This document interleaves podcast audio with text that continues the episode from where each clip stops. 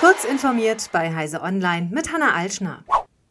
Boeing sagt sein eigenes Satellitennetz ab und zieht sich mit einer Strafzahlung von 2,2 Millionen US-Dollar aus der Affäre.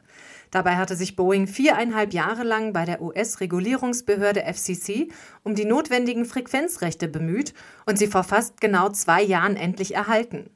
Ein 147 Satelliten umfassendes Netz für Internetzugang sollte Boeing binnen neun Jahren in Umlaufbahnen bringen.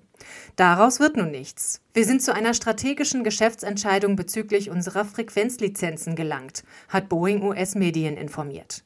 Boeing wird das Satellitenprojekt also nicht umsetzen. Die Frequenzrechte hat der Konzern nach eigenen Angaben bereits im September der FCC zurückgegeben. Beim AI Safety Summit in Großbritannien haben zahlreiche Länder, darunter Deutschland, die EU, die USA, Saudi-Arabien und China, eine Absichtserklärung zur Zusammenarbeit unterzeichnet.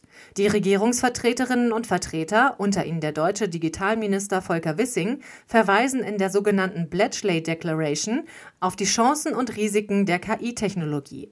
Um Sicherheitsrisiken zu identifizieren, die gesellschaftliche Auswirkungen haben, soll zunächst ein gemeinsames wissenschaftliches Verständnis der Risiken erarbeitet werden. Außerdem gehört zu der Agenda der Aufbau einer risikobasierten Politik in den jeweiligen Ländern, um die Sicherheit angesichts dieser Risiken zu gewährleisten. Google hat eine neue Top-Level-Domain mit der Endung .ing gestartet. Wie Google in einem Blogpost erklärt, können mit der neuen Endung Domains mit nur einem Wort entstehen. In den Google-Beispielen handelt es sich jeweils um englische Verben, die auf ing enden. Erste Unternehmen haben sich demnach schon solch aktiv klingende Domains gesichert. Etwa die Online-Plattform Canva, die fürs Zeichnen und Entwerfen genutzt wird. Sie ist nun auch unter design.ing und draw.ing zu erreichen.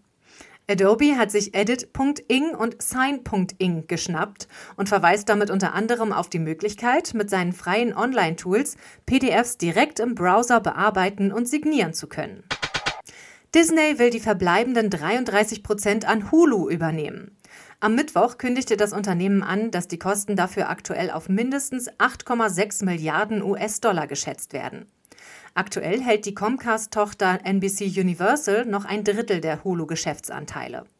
Hulu ist ein US-Streaming-Dienst, dessen Inhalte in Deutschland teilweise bei Disney Plus zu sehen sind.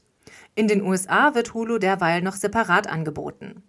Disney ist 2009 bei Hulu eingestiegen und hat zehn Jahre später die Anteilsmehrheit an dem Streamingdienst übernommen. Im selben Jahr gaben Disney und Comcast bekannt, dass auch die verbleibenden Anteile bis 2024 schließlich zu Disney wandern sollen. Dieser geplante Deal konkretisiert sich jetzt. Diese und weitere aktuelle Nachrichten finden Sie ausführlich auf heise.de.